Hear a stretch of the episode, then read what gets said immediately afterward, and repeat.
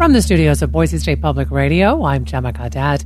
Spy balloons, the war in Ukraine, and trade tensions, all these issues have relations between China and the U.S.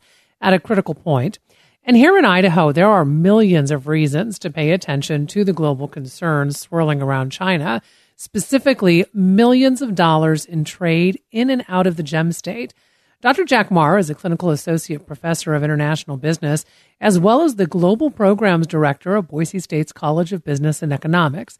He sat down with our George Prentice to talk about trade relations with China and Idaho's role in them. Let's take a listen how would you best characterize where we are right now, uh, trade wise, with China?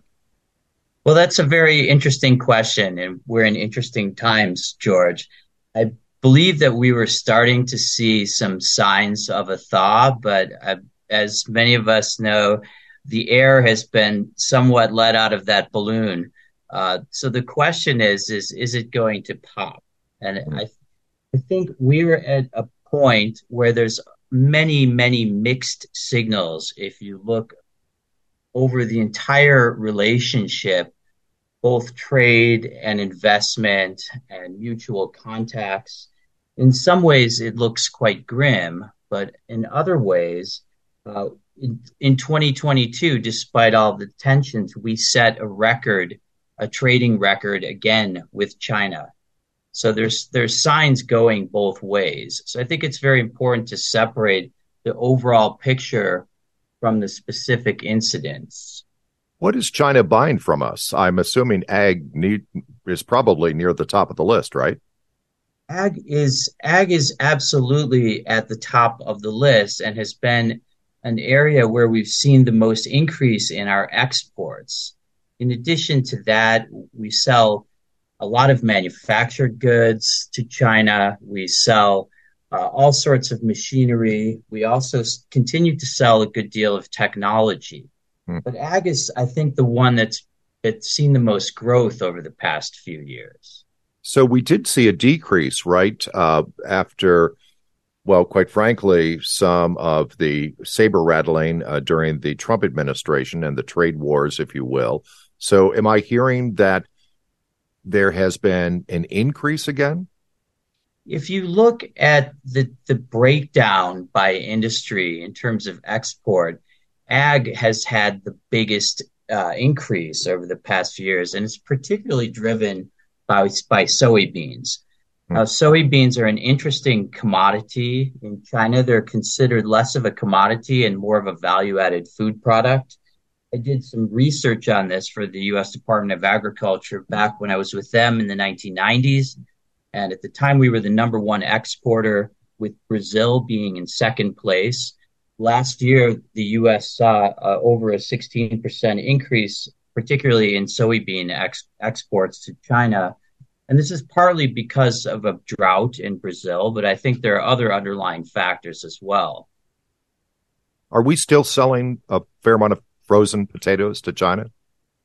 The frozen potatoes has that trade has sort of died off as okay. as U.S. producers, particularly Simplot, yeah. have gained capabilities to regionally export. Uh, that was that was sort of the beginning in order to uh, allow McDonald's and KFC to have French fries, which were up to U.S. standards. But that's been that's been offshored to China more over the past few decades we've had tensions with China for for decades. But can you put the spy balloon crisis, if you will, into some perspective? How how big of an issue is this as far as our working relationship with China? I think the spy balloon issue is still uh, sort of uncovering itself. Yeah there had been incidences of sightings of similar balloons in the past. This is the one uh, that caught the most attention and garnered the largest response. As I understand, it's still not exactly clear mm-hmm.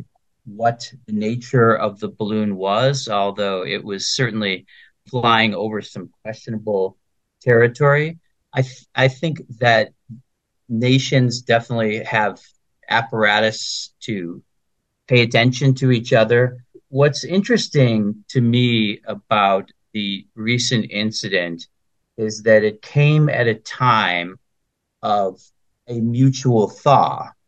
Mm-hmm. There had been a visit planned of Secretary of State Blinken to visit his counterpart Wang Yi in Beijing, which has been postponed. Regardless of what the intention was, I think, which is something that, that we need to be clear about, uh, it has had a very derailing effect.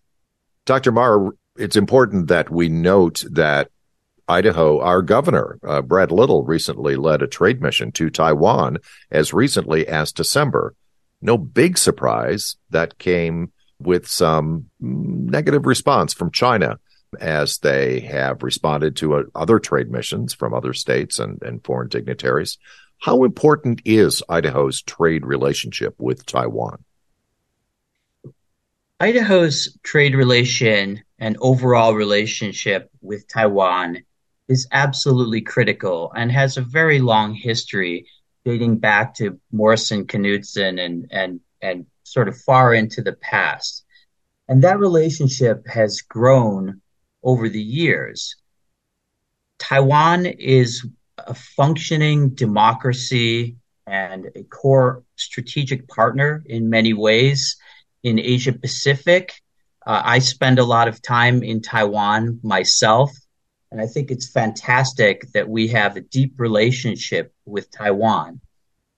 In terms of Idaho, Taiwan, China trade, Taiwan has moved up in the rankings over the past few years. Actually, China back in 2016 was Idaho's number two trade partner and is now down to number seven. And Taiwan has moved up measurately. And I think this is fantastic. What has to be kept in mind, however, is that Taiwan has a population which is orders of magnitude smaller than China and as an economic entity remains smaller. So in the long term, it's impossible for a, a rich, thriving economy the size of Taiwan to ever supplant China because it will never be as big. It's sort of like comparing Belgium to the United States. So I think that while this is very good, it's important to realize that you can't replace apples with oranges. Dr. Jack Marr is the Global Programs Director of Boise State's College of Business and Economics. He sat down with our morning edition host, George Prentice, to talk about trade with China. Thanks so much for listening to Idaho Matters. Boise State Public Radio and Idaho Matters are members of the NPR network. It's an independent coalition of public media podcasters. You can find more shows in the network wherever you get your podcasts. I'm Gemma Gaudette. We'll see you tomorrow. Race might be a hot topic right now, but for so many of us, talking about race is nothing new. On the Code Switch podcast from NPR, we go beyond the headlines and we go deep. Listen now.